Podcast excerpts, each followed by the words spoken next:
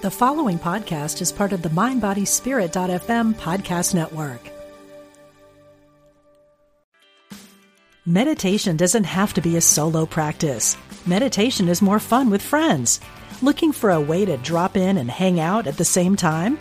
Join us online at Omega Institute for a meditation party with self proclaimed meditation nerds Dan Harris, host of the 10% Happier podcast, Sebene Selassie, and Jeff Warren. This three day retreat will stream live from Omega's Hudson Valley campus May 17th to 19th. Don't miss the party. Reserve your spot at eomega.org slash party today.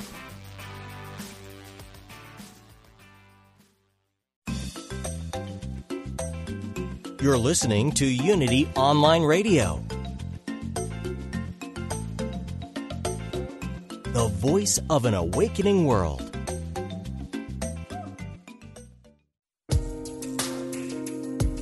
Fascinating interviews, and compelling conversations. Be present. The Diane Ray Show. Thanks for joining me today and tuning in as always. I really appreciate you listening, whether you're joining me live today at this very moment or later on via the podcast. I always am appreciative of people joining in the conversations today. So I've I've had a long time interest in reincarnation and past life research ever since I read Many Lives, Many Masters by Brian Weiss. And that was, I think, uh, back in the 80s. Uh, so I'm really going to be excited to introduce you to my guest today. I think this is going to be some really fascinating stuff. So we're going to, I saw she just dropped, but we're going to get her back on in just a second. So if you're into many lives, many masters, and you're curious about reincarnation and past lives, you're going to love this. So actually, even um, going back to many lives, many masters. So just to give you a little experience with Brian Weiss, I actually got a chance to work with him and participate in a past life regression exercise that was really amazing. And i was able to get some really incredible information you know and once you do that and you kind of start down this path it gets addicting. So when i do the when i did the regression i was actually able to get glimpses of information from a life in the old west as well as a life on an old ship. And i'm not sure if it was a whaling ship um, or a pirate ship or what kind of ship. It was wooden, you know, it was one of those big wooden ships. So I think the time was around the late 1700s. So I've always been fascinated about exploring this particular topic. And I personally believe myself that our life force energy or our consciousness can live on after our bodies, which I think are just our shells for our short time that we're here on Earth in this incarnation until you pass away from old age or whatever happens or your body ends, but what's you can continue on. So I think this whole thing is is really fascinating exploring these ideas. So if, if you're with me on this, if you're listening, you're like, okay, okay, Diane, I get it. I'm into this stuff, then you're going to be really fascinated to check out the book and the author that I'm talking about today. And the book is Edgar Cayce, and the Unfulfilled Destiny of Thomas Jefferson Reborn by Joanne DiMaggio. And Joanne joins me today. She's been actively involved with Edgar Cayce's Association for Research and Enlightenment since 1987 and she has a master's in transpersonal studies and has been professionally pursuing past life research and therapy for over 30 years. So she really knows her, her stuff, and this book is really a labor of love for her. You can find her at Joanne, and that's Joanne with an E, DiMaggio.com. And I'd like to welcome her to the show. Thanks for joining me today. Hi, Diane. It's really great to be here with you. Well, I'm so glad that you're here. For a second, I thought you dropped off. I don't know why. I heard it click, so I, I got you nervous. the whole time. So I think I was with you.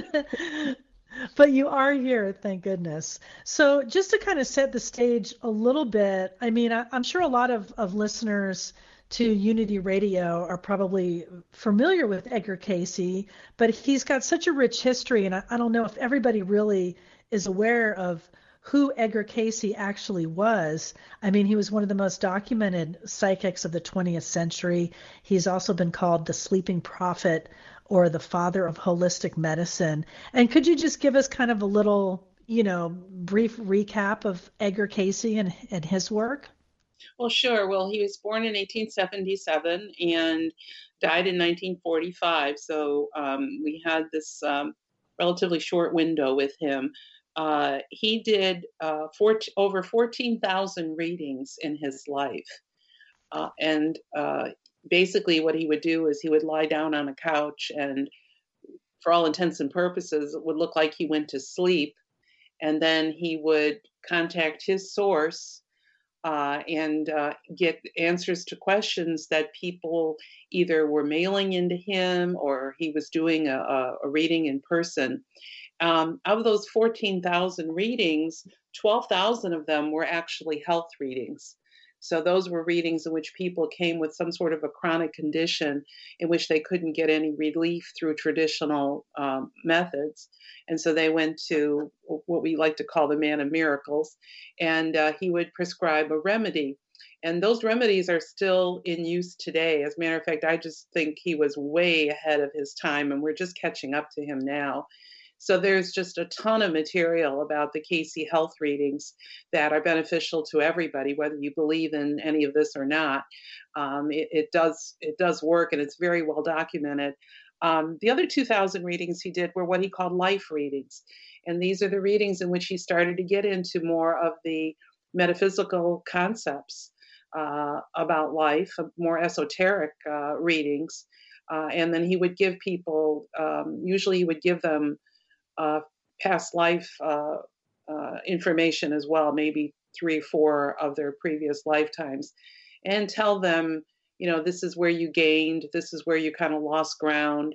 Um, uh, just very briefly, um, he would he would share that with people. So um, so they're fascinating because that's where you know he gets into the topic of uh, of reincarnation, which, by the way, at first he really was appalled at that the readings he the first reading he gave that was that life reading.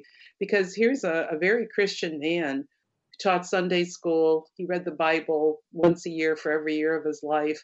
And so suddenly to be talking about topics like reincarnation the creation story and things like that um, you know this this was all new to him. And he stopped doing readings for a brief amount of time uh, until he felt comfortable and knew that it was coming from a a true and loving source and so then then he would continue to do those. So those are the ones that i focus my research uh, on and have and uh, and the subject of my book um, tj davis was the recipient of not only a life reading but he had many many health readings as well well, the information that you share in the book is is just incredible, and you give kind of a transcript of T.J. Davis's life reading, which I thought was was pretty incredible. And in reading a little bit about Edgar Cayce before we were going to talk today, I wanted to learn a little bit more about him because I had heard um, of him as you know the sleeping prophet and things like that and I did read about his conflict and how he felt at first in in giving these readings as being afraid that it would conflict with with his Christian beliefs and and that was kind of a struggle for him. But one of the other things I thought was interesting about Edgar Cayce was that you know there have been other people that would quote channel from another source, but what he was revealing was really information from his his higher power, right? His source. So it wasn't like it was coming from a separate thing, like, say, if you were listening to information from uh, Esther and Abraham or Seth or some of the other people that came after Edgar Cayce. He, it wasn't from an out from an outside energy or source, isn't that right? That's right. Yes, and many times he went to the Akashic records uh, to get information uh, on on a person, especially in a life reading. So he had several ways of obtaining information, but you always had to ask a question. You know, he didn't pontificate about a particular topic off the top of his head. He waited for a question. So those people had uh, a tremendous opportunity uh, you know and the more profound the question they asked, the more profound the the answer so, well, we could use somebody like that today, I think. Uh, but there hasn't been anybody quite like Edgar Cayce since he's left us. in spirit. No, definitely not. He he was one of a kind, that's for sure. And the book is about a specific person that was very you uh, had a lot of twists and ties with him. It was very synchronistic in how this book came together and you meeting uh, T.J. Davis, Thomas Jefferson Davis, who is still alive today. And there was actually a Unity Church connection in that, which I thought was kind of interesting too. So tell us a little bit about how you first heard about T.J. Davis and then meeting him. Well, in 1987, maybe some of your listeners will remember this. Shirley MacLaine's book, Out on a Limb, was made into a miniseries, and it aired for two nights on ABC in January of 1987. Um, I had been reading about reincarnation as a teenager uh, and was interested in it, but sort of just put it in the back of my mind and, you know, got married, had a family, and living out in suburbia. But then I watched Out on a Limb, and it was like the big wake up call, I think, not only for myself, but thousands of other sleeping metaphysicians. And so there it was, and she's talking about what do you think? She's talking about reincarnation.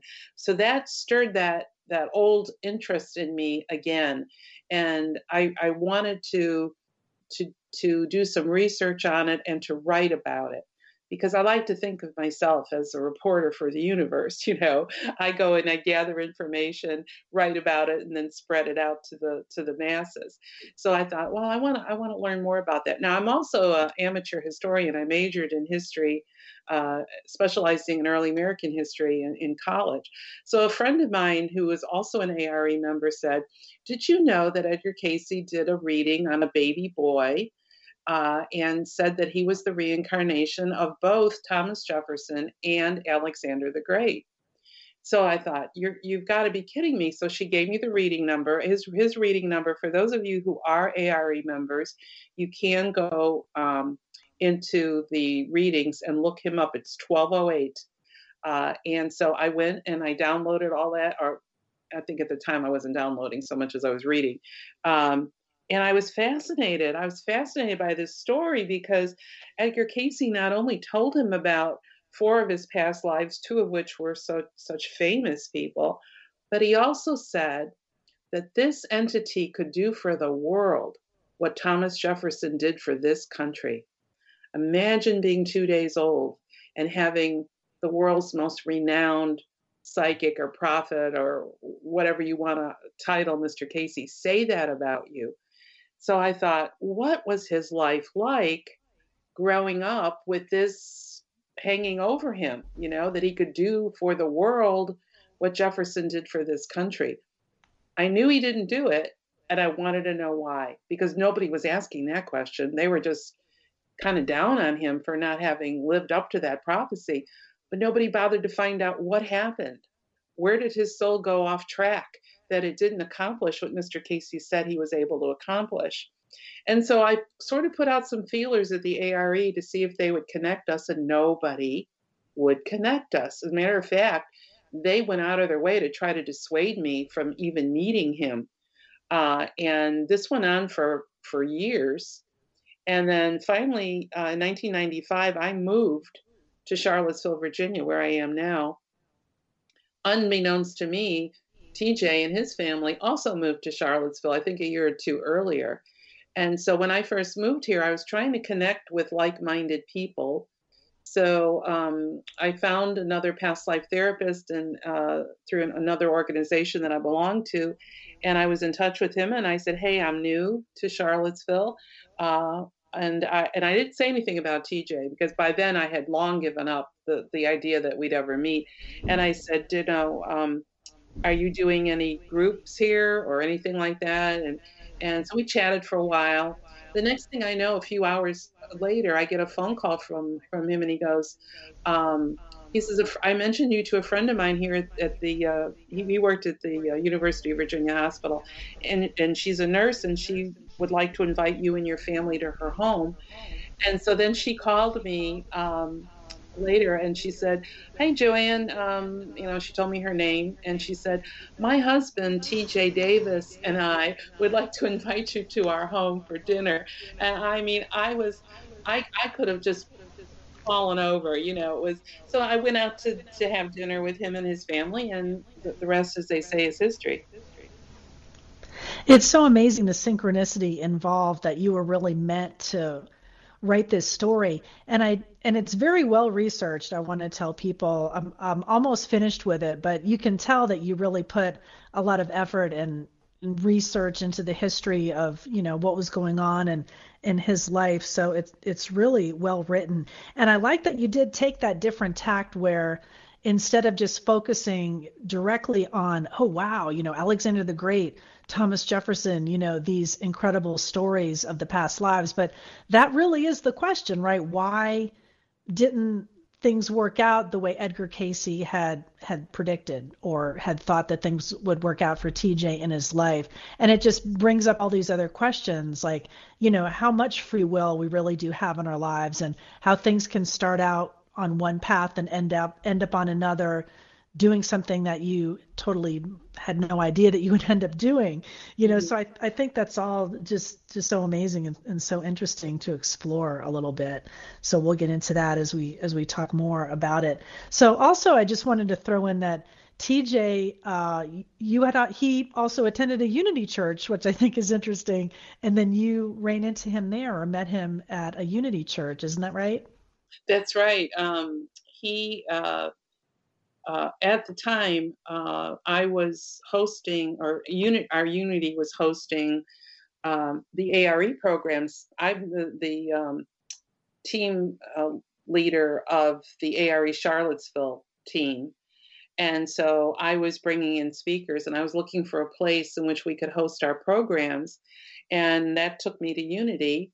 And uh, so we started hosting programs there at Unity of Charlottesville and um, and then within a few months we we formed a partnership with Unity, uh, ARE and Unity, and that's pretty common, by the way. There are a lot of Unities and uh, ARE teams across the country that have partnered together to host programs. Of course, you know, no, none of us have done anything in person for quite a while now because of COVID, but um, initially we were we were hosting um, programs there, and um, he found out about it because a program was listed in Venture Inward, and that's the uh, membership magazine that ARE publishes.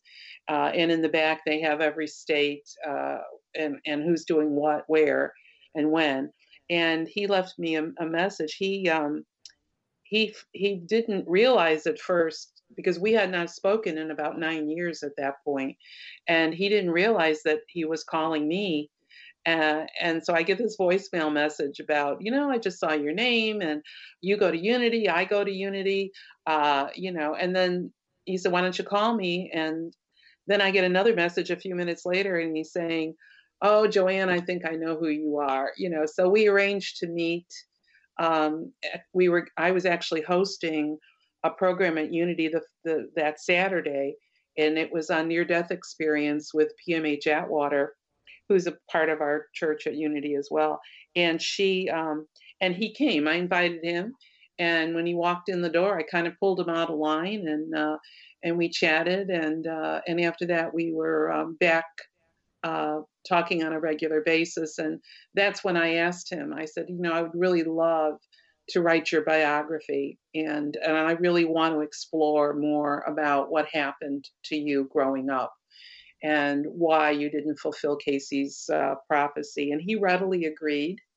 And uh, I got him to start doing some conversations uh, at, at Unity. So we would invite uh, Unity people as well as ARE people to come and listen to him talk about his years growing up in the Cayce household. And people were mesmerized by him. Uh, he has such charisma.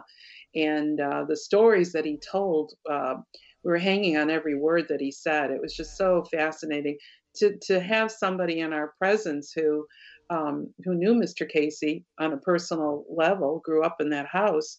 Um, not only that, but to have someone who who's um, supposedly the reincarnation of Thomas Jefferson, who you know in Charlottesville he's an icon here.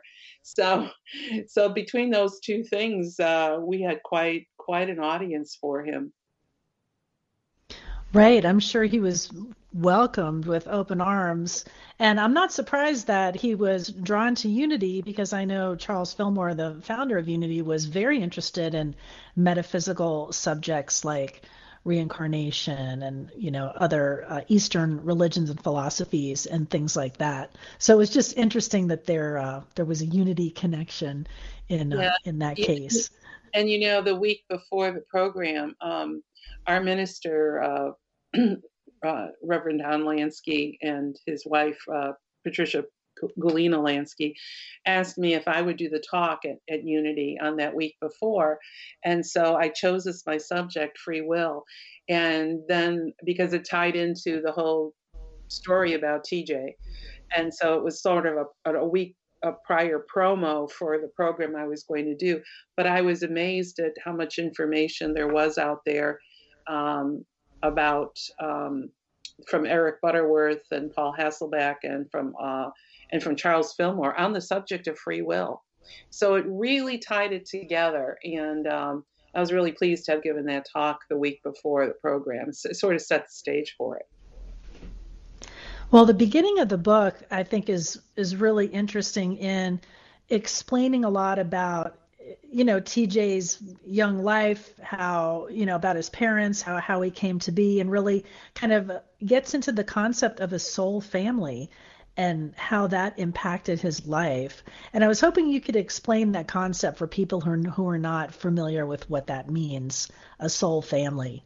Sure. Um, we traveled together as a pod, so to speak, as a family of souls. So we have been with the same souls in our immediate circle, lifetime after lifetime after lifetime, from the from creation through the present moment. Now we change genders and we change roles. So your mother in this life could have been your brother in a previous life and your spouse in this life could have been one of your parents in a previous life. So we change roles, but it's still the same souls. We follow each other lifetime after lifetime after lifetime in order to give assistance to each other to help with some of the issues, the karmic issues we're working on, to enable our souls to grow. So, um, so these are the same people basically over and over again, just in different roles and different genders. So, TJ was part of the soul group that Edgar Cayce was in, and that his aunt Gladys Davis was in, and some of the other people in in that group. They had been together uh, in countless lifetimes. They'd been together in Atlantis, they'd been together in ancient Egypt, and on and on and on and on. So TJ wanted to return to the earth and be a part of that group again. But he said by the time he, he looked in on it, uh, Mr. Cayce was too old to have any children, so he couldn't come in through Mr. Cayce. He was going to come in through his aunt Gladys, who's Gladys Davis, by the way, was Edgar Cayce's um, secretary and was with him for just many, many, many years. He couldn't come in through Gladys because she wasn't married and having children. So he thought, well, how am I going to get to Mr. Cayce? And he thought, I know. I'll come in through Gladys's brother Boyd and his and his wife Berlin. They were very heavy into gambling and alcohol, and TJ Soul knew that the last thing they wanted was a baby. And he figured, well, they won't want me. They'll give me to Gladys, and then from Gladys, I'll get to Mr. Cayce. And guess what? That's exactly what happened. So um, he was born July, uh, June 21st, 1936 uh, when he was born. Um, he said he had been sloshing around in a womb of alcohol for nine months. So when he came out, he looked like a piece of driftwood. And the doctor said, "This this child's going to die within three days." And uh, Gladys wrapped him up, took him to Mr. Cayce. Mr. Cayce did a reading, uh, said, uh, told Gladys what to do. Uh, he said, "Give him carnation milk, and he'll be fine." She did, and he was. And that was the beginning of of their uh, relationship, which lasted um, eight and a half years uh, until Mr. Cayce died in 1945. And he did end up spending a lot of time at the Cayce home that you write about, which just sounds like he had some amazing experiences there. And when he was first born, though, he did have other physical issues too, not just um, I guess what we would call, you know, fetal alcohol syndrome today. Like they didn't know what that was at that time, you know, but being born to an alcoholic mother. But he had other problems as well when he was a toddler, right? And then Edgar Cayce also advised on that. Yeah, there's quite a few health readings. He had a lot of problems with his stomach.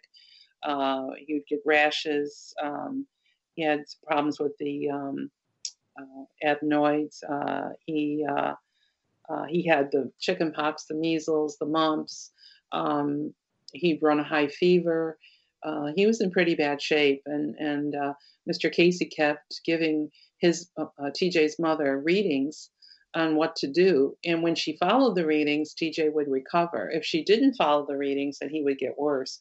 So he was close to death a number of times, and you know he he credits Mr. Cayce for saving his life, not just once, but uh, uh, several times, especially whenever he was around water, because he would have a tendency to uh, uh, almost fall in and drown. And Mr. Cayce was always there to to pull him up by the by the shirt, uh, you know, collar. Uh, so um, yeah, that uh, for sure, Mr. Cayce was a his guardian angel, as was his aunt Gladys.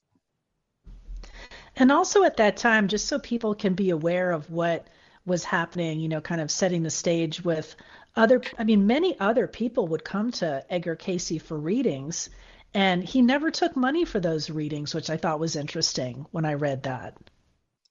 Yeah, I think people eventually, you know, would send something, and it was almost like, you know, it'd be like the last minute, like the rent was due, where's it going to come from? And then all of a sudden the money would show up. Um, Mr. Cayce really wasn't doing it for the money part of it. He was just doing it to be helpful to mankind. That was his mission. And um, yeah, people were from all over the world who, who um, wrote to him uh, asking for a reading or who showed up uh, in Virginia Beach. And TJ even said at one point the house felt more like a hotel because there were so many people there but they all believed in reincarnation and the people that were there on a consistent basis they all knew each other's past lives so they were well aware of of uh, tj's past lives and um, that that's so interesting I, we're going to talk more about the life reading where we get into more of tj's past lives and what happens after that It's such such interesting stuff i'm talking with joanne dimaggio the author of Edgar Cayce and the Unfulfilled Destiny of Thomas Jefferson Reborn. We'll be right back.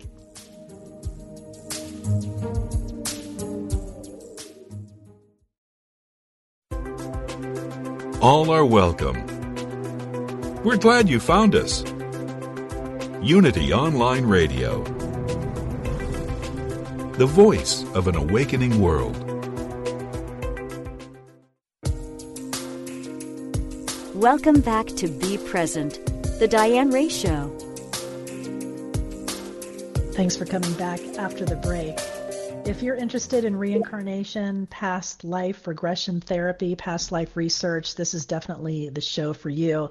I'm talking with Joanne DiMaggio, and she's the author of Edgar Cayce and the Unfulfilled Destiny of Thomas Jefferson Reborn. And this is just an incredible story of T.J. Davis and his many lives, and also uh, really bringing up the question of free will and who, you know, who really has the choice in what happens in your life. You do, even though you may have auspicious beginnings of an incredible past life in your history. Just really fascinating stuff. So, in the first segment, we were talking a little bit about, you know, TJ's growing up uh, his parents, you know, had kind of uh, difficult times uh, with alcoholism and things like that, and how TJ had the connection to Edgar Cayce that his aunt Gladys was Edgar Cayce's longtime secretary for many years. Her brother was TJ's father, and with all of the problems that uh, TJ's parents had growing up, he ended up spending a lot of time in the Edgar Cayce household, which is really incredible. And I was asking Joanne uh, a little bit during the break. Um, some things in the book that TJ reveals, you know, uh, Living with Edgar Cayce, where talk of, of spirits, spiritualism, mediumship, you know, TJ was actually able to interact with, with people in the spirit world. And he felt that that kind of thing was normal, right? Because he was what, only seven or eight at the time. Then he was living with the Cayces. And then when he left, obviously a lot of other people aren't aren't having that kind of experience. So I I think that that's really interesting. Yeah, he was. Um, you know, he Mr. Cayce started his education out on the pier. They had a there's a lake in back of the Cayce house, uh, and a, and a, they would go out fishing. And TJ said they started doing that when he was about two years old. And there are there are the most darling pictures of the two of them out on the pier together. There's some in the book, and there's some uh, at the ARE. And um, that is that was his classroom you'd sit next to Mr. Cayce, and what do you think they were talking about? They were talking about, do you remember how we built the pyramids? Do you remember? Uh, they talk about their past lives. They would talk about the creation story. How did we get here? What's the future for humanity? Uh, how do you read an aura? Look at that tree. What do you do? You see any colors? Uh, all about fairies and elementals and uh, the karma. What, what karma was all about. I mean, it was just the most extraordinary education for a, a child. It was almost like Cayce was pouring all of this knowledge and wisdom that he had into the this little body that was sitting next to him on that pier. And this would go on uh, almost every day. Um, and so TJ was with the Cayces on and off from the time he was born until he was about eight and a half. And, uh, you know, sometimes his mother would take him, sometimes he would uh, be sent to live with his grandmother, um, you know, or, or in, in the, in, with a, a neighbor or somebody. But usually, if he was, if his mother gave him to Gladys to watch, then he had the access to the Cayces. So he spent uh, an enormous amount of time there in those years. And the Cayces absolutely adored him. Uh, you could see how much they loved him in the pictures that you see. You can see um, in the letters that Mr. Cayce wrote. This book took me eight years to write, and that's because I went into the Edgar Cayce Foundation's archives and uh, went through uh, all the files that were kept in the vault um, that contained all these letters that were written that Mr. Cayce wrote, that Gladys wrote, that TJ's mother and father wrote. And I pieced them together because I wanted to give the reader a sense of the historic documentation um, behind his early years. And then the second part of the book are his own memories um, from the perspective of what was it like as a little boy. You know, how did you see it? You know, what was your perspective? So um, there's two different um, perspectives in the book, and I think that that's helpful to people to understand what the socioeconomic situation was like in Virginia Beach at that time. You know, they're coming out of the Depression, going into World War II. Uh, so you had that going on, and then you know down down the road when when TJ was uh, older and on his own. It was definitely a challenge for his parents and, and, for his mother at that time. And yeah, some of the stories that that TJ shares of of growing up, and and those are really uh, important years. You know, from from one to eight. Uh, things really make an impression and, and stay with you for the rest of your life. And some of the things he describes of uh, having friends, you know, that were actually spirit spirit friends. A little girl named Stefanella that played the violin, and being able to see elementals in the garden in the Cayce garden, and that was normal. So I'm reading this like, wow, that's just like some amazing stuff. But I do want to talk definitely about the life reading where he he finds this information about being Thomas Jefferson reborn. Not only that uh, Alexander the Great, other information about Atlantis.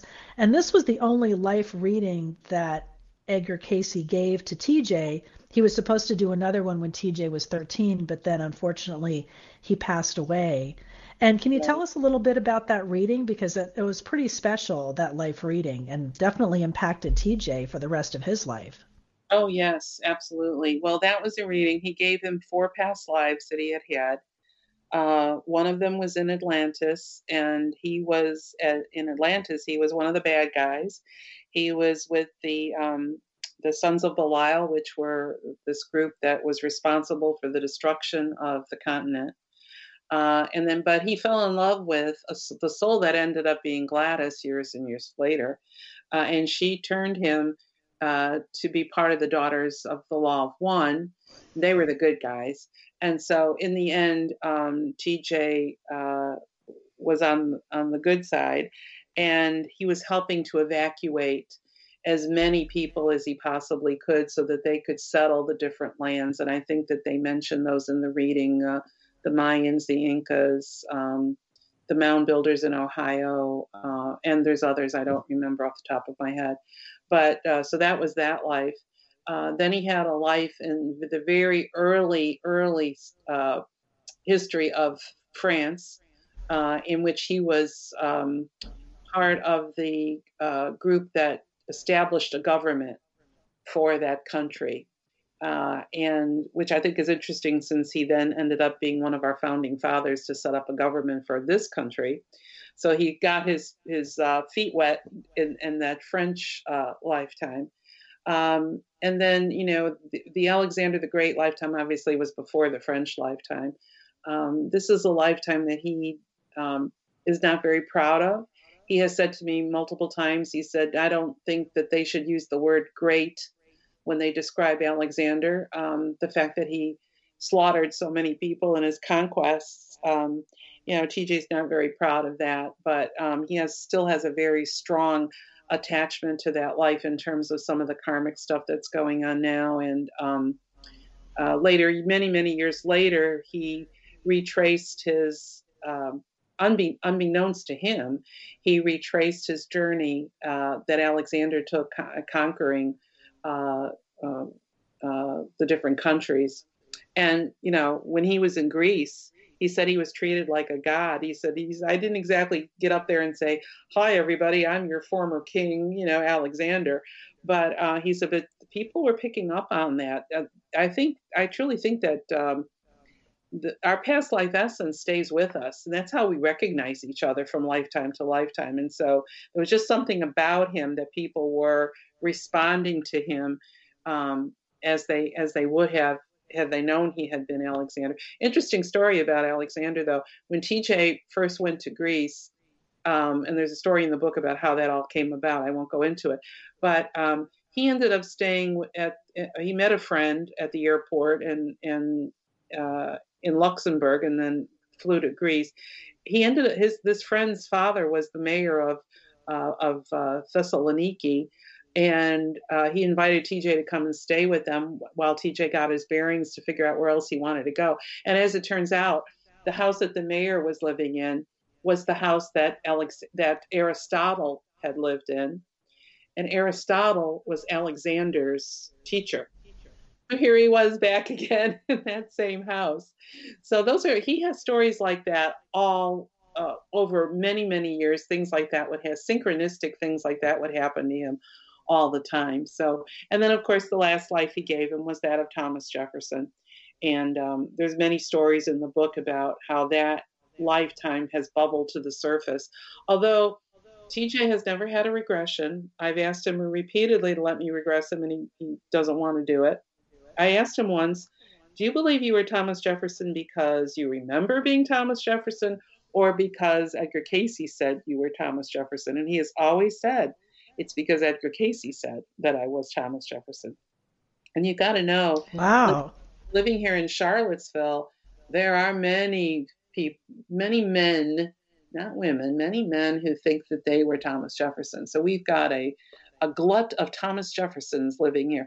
But I never knew Mr. Cayce to be wrong in any of his readings. And I certainly believe that, of the theory of one soul to one body some of these people, you know, they always say, why are there so many Cleopatras or why are there so many Napoleons? And, and these people are trying to explain it away by saying that their soul divided, that the soul of the famous person, so Thomas Jefferson's soul divided itself and different strands went into different bodies. Well, I don't believe that that's true, but that's how they're explaining that away. But you know, TJ never really talks about his past lives much. He he really for him, it's all about having lived with Edgar Cayce. That's the most important part of his story, his life story. Right, and the the other the other things, the past life as Thomas Jefferson, that was just the bonus.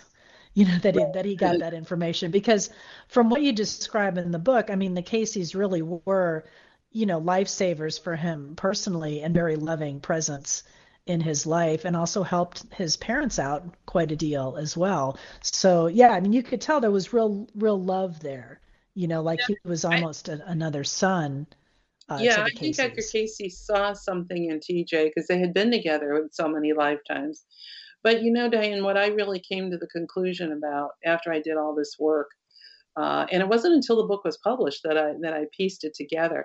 I really think what Mr. Cayce meant by that in that reading when he said he could do for the world what Jefferson did for this country, I don't think it had anything to do with Thomas Jefferson. And I don't think it had anything to do with political global initiative of any kind.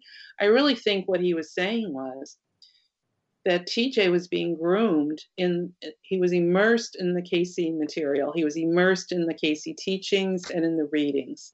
And TJ has always said to me, he said, you know, Joanne, there are answers to all of humanity's questions. They're in the readings if people would just read them and go to them. So I, I think that the fact that the soul of Thomas Jefferson is now in the body of TJ Davis, that makes people pay attention to him you know, oh, you were Thomas Jefferson. I'm going to really listen to what you have to say. But what he has to say isn't political, it's about love, it's about our relationship to the universe, it's about our soul's growth, it's about all the things that Mr. Cayce taught him. That if the world would embrace those teachings, I think we would be living in a very, very different world than we are today. And I really, in, the, in my heart of hearts, feel that's exactly what Mr. Cayce meant. Uh, and I think that that reading has just been misinterpreted all these years. Right, right. That's interesting. Where people would expect, oh, you should have done all these great outwardly, you know, wonderful, maybe political type things, you know, this big onus is on you to perform when you're you're right. That's what he was saying.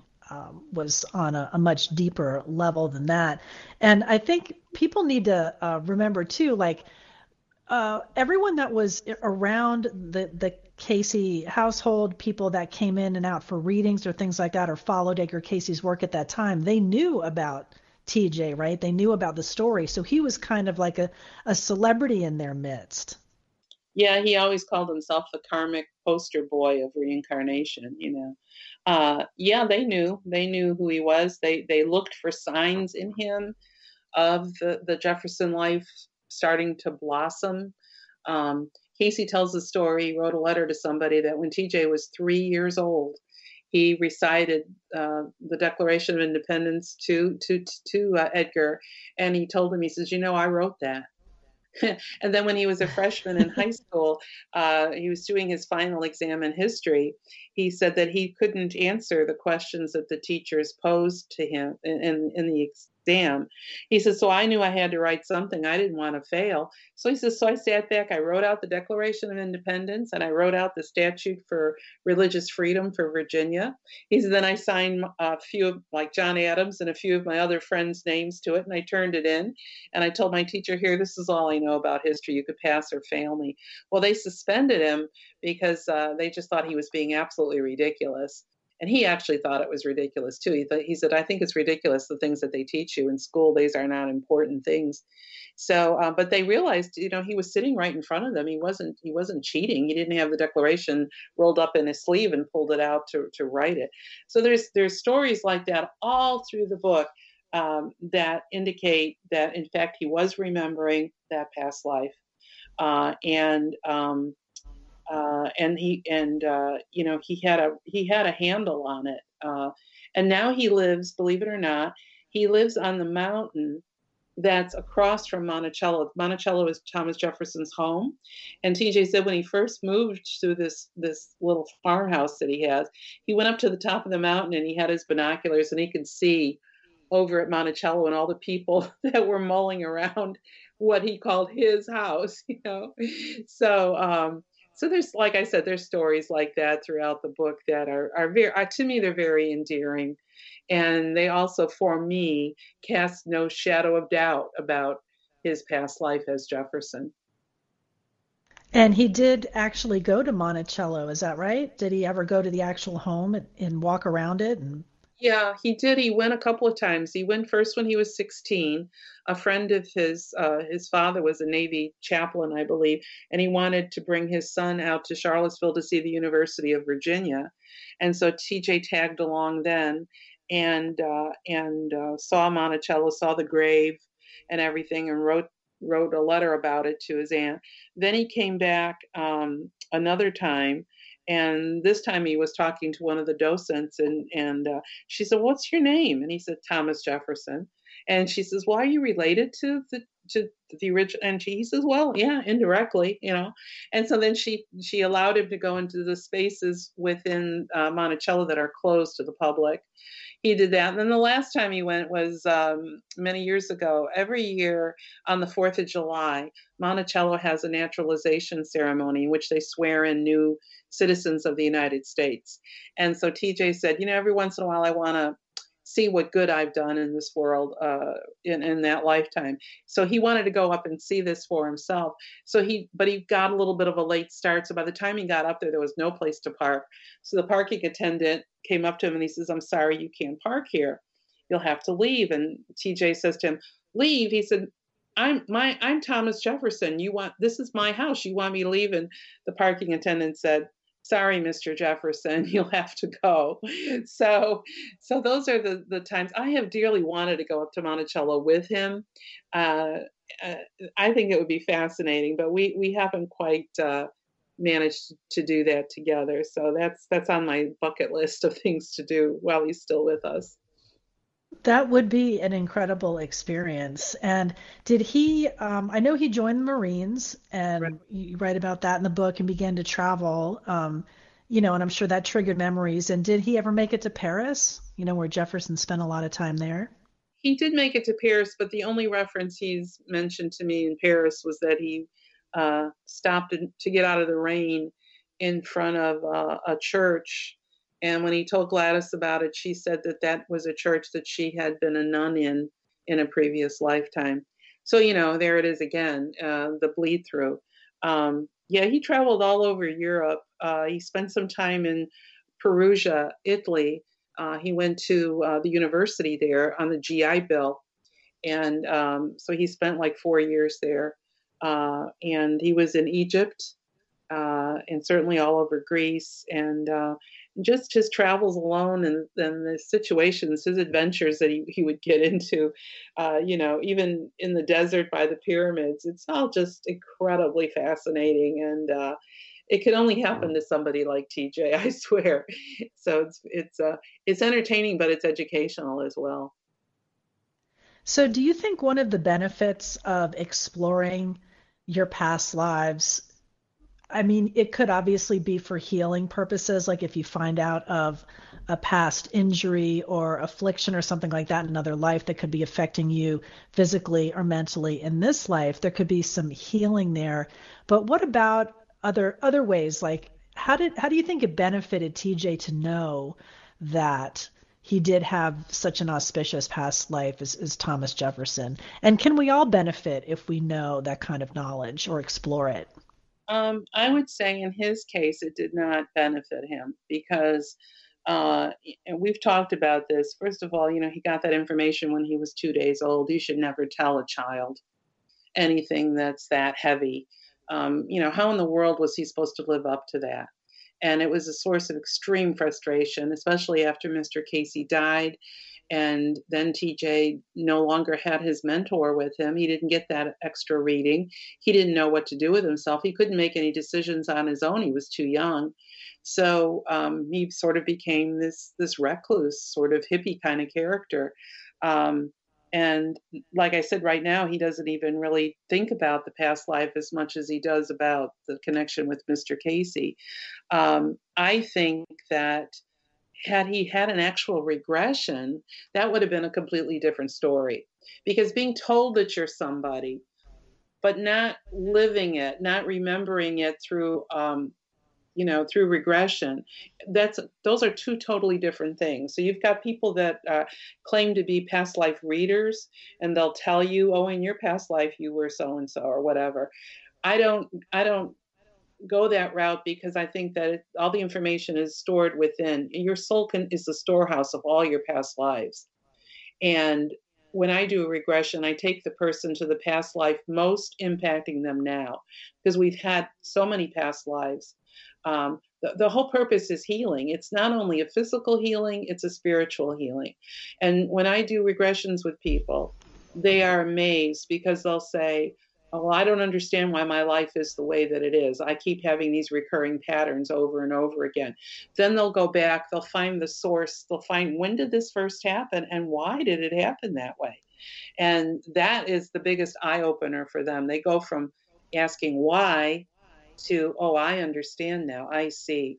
And with regression work, you know, usually only one session is all that you need because it goes right to the root, goes to the origin of where did this problem begin? What happened? What did you do to somebody to start? What did they do to you? Or or any other questions that you might ask. And i also do a lot of um, you know uh, between lives works where where you're in the afterlife and you're actually planning the, your next lifetime. And that's very eye-opening too. I think on every single level it, it's healing um, uh, and it's it's beneficial. Even if you don't believe in it it's beneficial. So i think tj would have benefited more had he had a regression and seen for himself relived that life gotten into that body and felt what it felt like to be that person. And i, I think that would have been uh, much more beneficial for him than having simply been told that he had been those people in a past life Right. I mean, he's still around today. You couldn't do a regression on him today? I've asked him. I don't think so. But I could try again. I said to him, "Why don't we do a series of regressions and I'll I'll have the Jefferson life emerge. We'll submerge the TJ life and have the Jefferson life come up. And then you can just espouse on any topic you want and, and then we'll put it out there for the world. And maybe in that way you'll feel like you did fulfill Cayce's prophecy. Uh, so, the, you know, like I said, he lives up on this mountain. He has no Wi Fi, no computer. Uh, you know, he has a phone and a TV and he has no car. So he's so, somewhat stranded up there. Um, and his health has been failing lately too. So, um, so I try to take that into consideration. But he promised me he was in his eighties. He's, right? he's going to be 85. He promised me he was going to live to 140, so I intend to put him to that to make sure he does. well, that would be a whole other book, and that would be just incredible if you could get him to do that regression. So yeah. it's been so uh, you know fascinating to talk to you about this, and it's just such an amazing subject and you're out right now and you're you're talking and sharing with a lot of people about the book. You know the book just came out in march. So it's available right now. People can grab it at their bookstore amazon uh, whatever is easiest. So uh, do you plan on um, you know doing a lot more radio and, and media to get the word out about the book? I i, I am and i'm hoping to do some uh, um, you know conferences and uh, you know just lectures and even if they're on zoom like i said i just did one at our unity uh, on saturday and uh, uh you know uh, hopefully we'll do it at other uh, at other unities as well as um, you know now with zoom you know you can do it any place and it's it's getting a global audience now uh, and I think that that's very, very humbling for me. And uh, and I'm I did get TJ to, to appear on Saturday with me. I'm not sure I'm going to be able to do that every time, but uh, people just are are, are uh, just mesmerized by him. So I hope I can continue to do that. But um, in the meantime, I have my speaking engagements listed on my website. There's also information about the different regressions I do. People want to book a session with me, they can do that right online. And I have all the books that I've written on there too. They can kind of browse and see if any of those um, uh, are of interest to them. Well, I appreciate you coming on here today and sharing your story with all of our Unity listeners and everybody who grabs the podcast. And check out Joanne. Go to her website. It's Joanne, J O A N N E, DiMaggio, just like the baseball player, joannedimaggio.com, and book yourself a session if you're interested in exploring this topic a little further. It's pretty incredible. And thanks so much for coming on today. I really appreciate it. Thanks, Diane.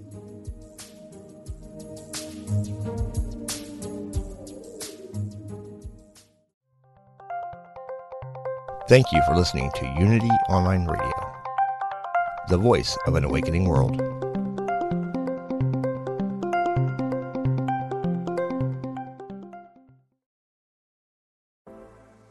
Life is hard, and sometimes you need a little help and guidance.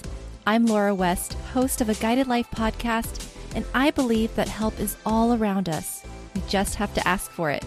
The universe has a way of guiding us forward with the help of our past loved ones, angels, spirit guides, and ascended masters. On the podcast, I love to explore these ideas with incredible guests and let people know that they are never alone. Make sure you subscribe and follow so you can join me on this journey. Part of the MindBodySpirit.fm network and wherever you get your podcasts.